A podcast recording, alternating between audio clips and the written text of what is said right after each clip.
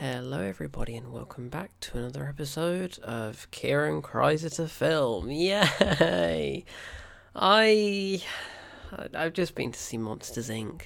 at the cinema. Now, Monsters Inc. is one of my favourite films of all time, and it still crushes me. Okay, it's 21 years old. Me too. It's it, it, it just makes me cry.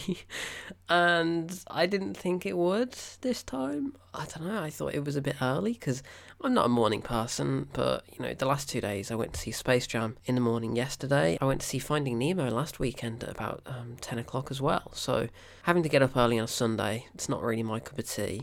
But I thought, you know I'm going to go see Monsters Inc. because I don't remember. I, I feel like I have seen it at the cinema just when it got re released later. But I know for a fact I didn't go and see it when it first came out because the first film that I saw at the cinema was Finding Nemo, which came out after. So I think I, I seem to remember having seen Monsters Inc. at the cinema.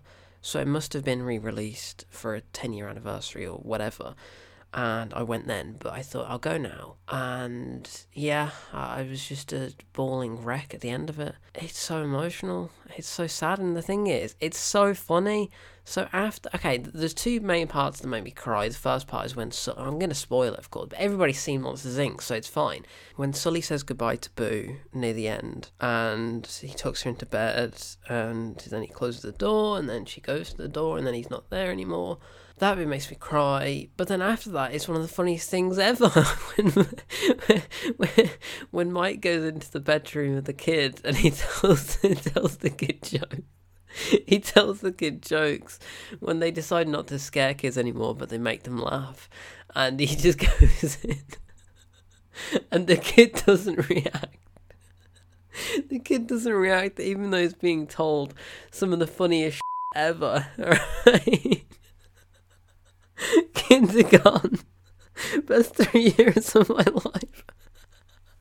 Oh, it's so good. It's so funny. Billy Crystal in this film. Mike Wazowski is one of my favourite movie characters of all time, and Billy Crystal's performance is just out of this world, and it's so good.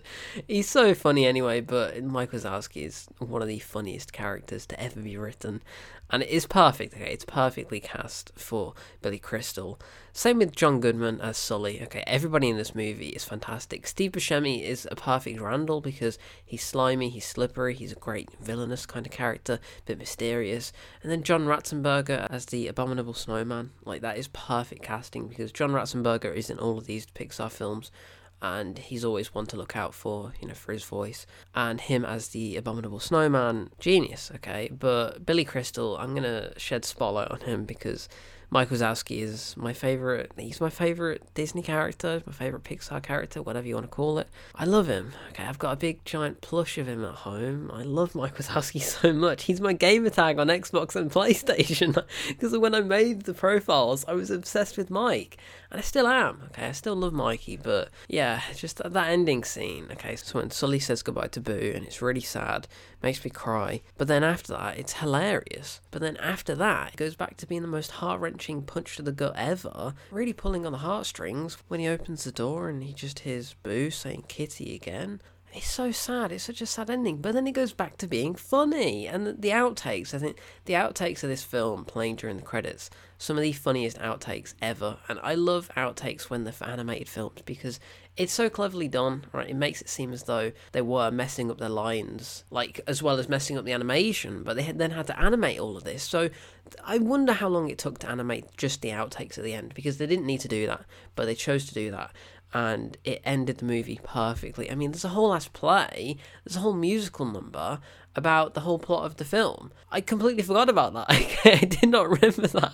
But I've seen this movie so many damn times. Never gets old. It's one to watch for the whole family. You will never get tired of it. Okay, never ever. And the thing is, the thing that makes me sad the most, I think, is this was my childhood. This is my childhood.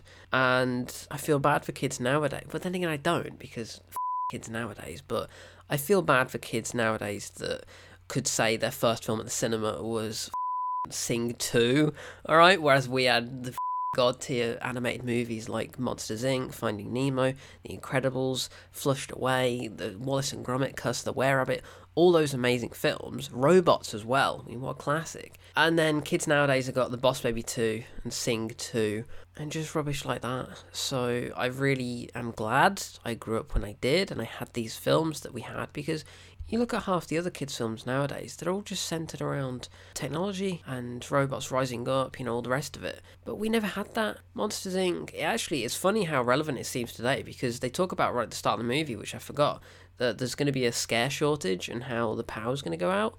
It's very similar to what's happening now with the oil crisis and the shortage of oil that's currently taking place. So it's actually kind of relevant. It's hilarious. But, you know, back then we had monsters and humans interacting, and it's different to what you'd expect because a lot of these films with monsters in it before, it's the monsters coming into the human world, whereas this film is all about a human coming into the monster world. Pixar is legendary. Okay, Pixar is genius for doing this sort of film. And same with Finding Nemo. You know, we've never seen, never really seen fish that could speak, fish that could act as humans, you know, going to school, getting lost, all that stuff. But in that environment and from that perspective, Pixar was the first to do it. And, you know, nowadays it's all just tech, tech, tech. Okay, let's prepare the kids for technology. Let's have the boss baby holding an iPad, whatever, blah, blah, blah. But with this, you know, you can say Sing 2 is like kind of like that because you've got all these animals that talk. Shrek as well. Oh my god, Shrek as well growing up with Shrek, you're never going to get that again, okay? Because we haven't had a Shrek movie since what, 2011? 11 years ago? Christ. Anyway, kids nowadays, they are growing up with the wrong sorts of films, alright? And maybe that is the right sort of films because technology is advancing, but I worry that kids nowadays are gaining access and really good access to tech from such a young age. It's going to destroy their minds. It's going to really impact them growing up. But me and my generation, we grew up with this legendary stuff like Monsters Inc., just Mike Wazowski and Sully and Boo and all the rest of it. And it is quite scary at times. It's quite intense. I think Finding Nemo is legit kind of scarier because of the shark aspects and whatnot. But with this film, it tries to blend the horror aspects of you know monsters in your closet, but it balances it with humor and heart and kind of silliness. But it works so well, and I think it's genius storytelling really captures all ages, okay, not just kids but adults and it's so wonderful. It's such a wonderful, wonderful film. And as I was watching it again, I was just thinking, yeah, I love this film. It is one of my favourites. And it's one of the perfect and greatest animated films of all time and kids' films. But then again, I say kids' films, but I don't think this is just for kids. I think it is for everybody. And if I'm 21 and I can still enjoy it so much, like I'm watching it for the first time, anybody can, surely.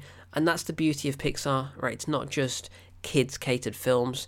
You look at other studios that are very clearly just, you know, catered for a kid market, you know, just adults stick on in the background just to entertain the kids for a couple of hours. Monsters Inc. isn't like that. Monsters Inc. engages you and it has something for the adults as well. You know, it has something for everybody. So, yeah, you know how, okay, as well as this, Pixar always has moments in their films that I specifically remember, just snapshots of. So, growing up, having watched these films for the first time, for multiple times, whatever, there's always certain things that just linger in my memory.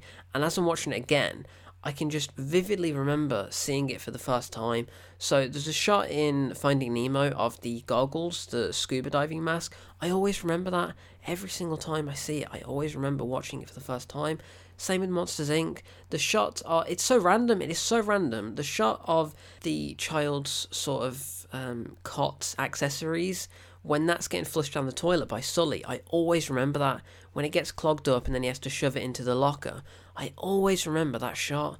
I don't know why. I really do not know why, but just this is the Pixar way. That's the magic of Pixar, and I love it. I love Disney. I love Pixar. I love Monsters Inc. This film just makes me really feel the emotions. Okay, it's sad. It's wonderful. It's heartwarming. It's lovely. It's gut wrenching, and it's unique. It's extremely unique. And even though I love Monsters University as well, and um, Monsters at Work, that was a pretty decent TV show that came out on Disney Plus last year. But you're never going to get better than Monsters Inc. It's so superior, and I would highly recommend it. But yeah, get the tissues. I don't know why I didn't take tissues, but I, I don't know why I was just crying my eyes out walking home as well. It was so weird. I don't know. It's just an emotional mood, isn't it? Anyway, I think I'm done. I don't want to talk too much. Also, something exciting's coming up, and I can't talk about it yet. I just can't. Half of me wants to release this review on the day that I'm going to oh, I want to save, I can't. Anyway, just watch this space because something exciting is coming, and I know that the day I go, and when I'm there, I'm gonna cry. It's so exciting. It's so exciting. Anyway, yeah, Monsters Inc. Oh, it makes me cry so much. it's just Mike. Half the things that Mike says, I'm on the cover of a magazine. it's great. Also, I want to mention okay, so you've got that running gag of him in the TV advert at the start when he has his face obscured by the Monsters Inc. logo. and then you've got the magazine at the end with the barcode also, if you watch Monsters, I think if you watch Monsters University or you watch Monsters at Work, then when it comes up at the end of each episode or at the end of the movie, here's what you can watch next, and it comes up with Monsters Inc. The little box where you can go back to watching the thing you're already watching, that's covering Mike's face, and that is the best running gag Disney has ever come up with. It is genius. Probably the best running gag ever. Right, I love it so much. But yeah, covering Mike again it's it's tragic because poor Mikey, but I love it. I love it so much. But yeah, this film is great. This film is so good. Every single line, every single delivery. I'll never get tired of it, and it just reminds me of my childhood. And yeah, who doesn't want to feel that nostalgia? And I remember so many days playing the Monsters Inc. Uh, PlayStation One game. Say PlayStation One. Yeah, it was PlayStation One. Jeez, that's how old it is. But Monsters, Monsters Inc. Scare Island, I think it was called. That game was absolutely legendary. If they're going to remaster anything, remaster Monsters Inc. Scare Island. I, lo- I love it so much. I love all of this film. I love all the characters. Roz as well. I'm watching you, Wazowski. Always watching. I love the running gag in the credits in the outtakes where Roz is just everywhere.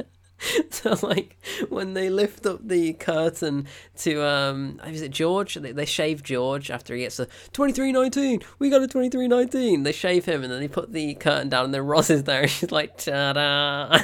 And then later on in the credits when Sully is showing Boo that there's nobody in the closet and then he closes it and then he opens it and Roz is there Roz is there, and she's like, surprise. oh, it's great. This film is so clever. Everybody involved making it as funny as it is, making it as witty and sharp and perfect as it is. I love it. I love it so much. So, yeah, with that, I will love you and leave you. If you can, if you've got access to a PlayStation 1, go and play Monsters Inc. Scare Island. well worth it. and I mean, does anybody else remember that? And there was the whole treehouse um, slide thing. You had to go. The Sully one as well. There was the Sully one in the main city area that you had to like slide down a chute, and then there was one that Mike could go up. You had to climb up the treehouse, which I think that was actually pretty hard to get up. But then once you got to the top of the treehouse, you could slide down it down this like little slide chute thing. Oh, what a blast from the past! I'm gonna go cry again because that is nostalgia overload. So, with that, I've been Kieran, this has been Monsters Incorporated, and I shall speak to you in the next episode of You Can't Handle the Truth.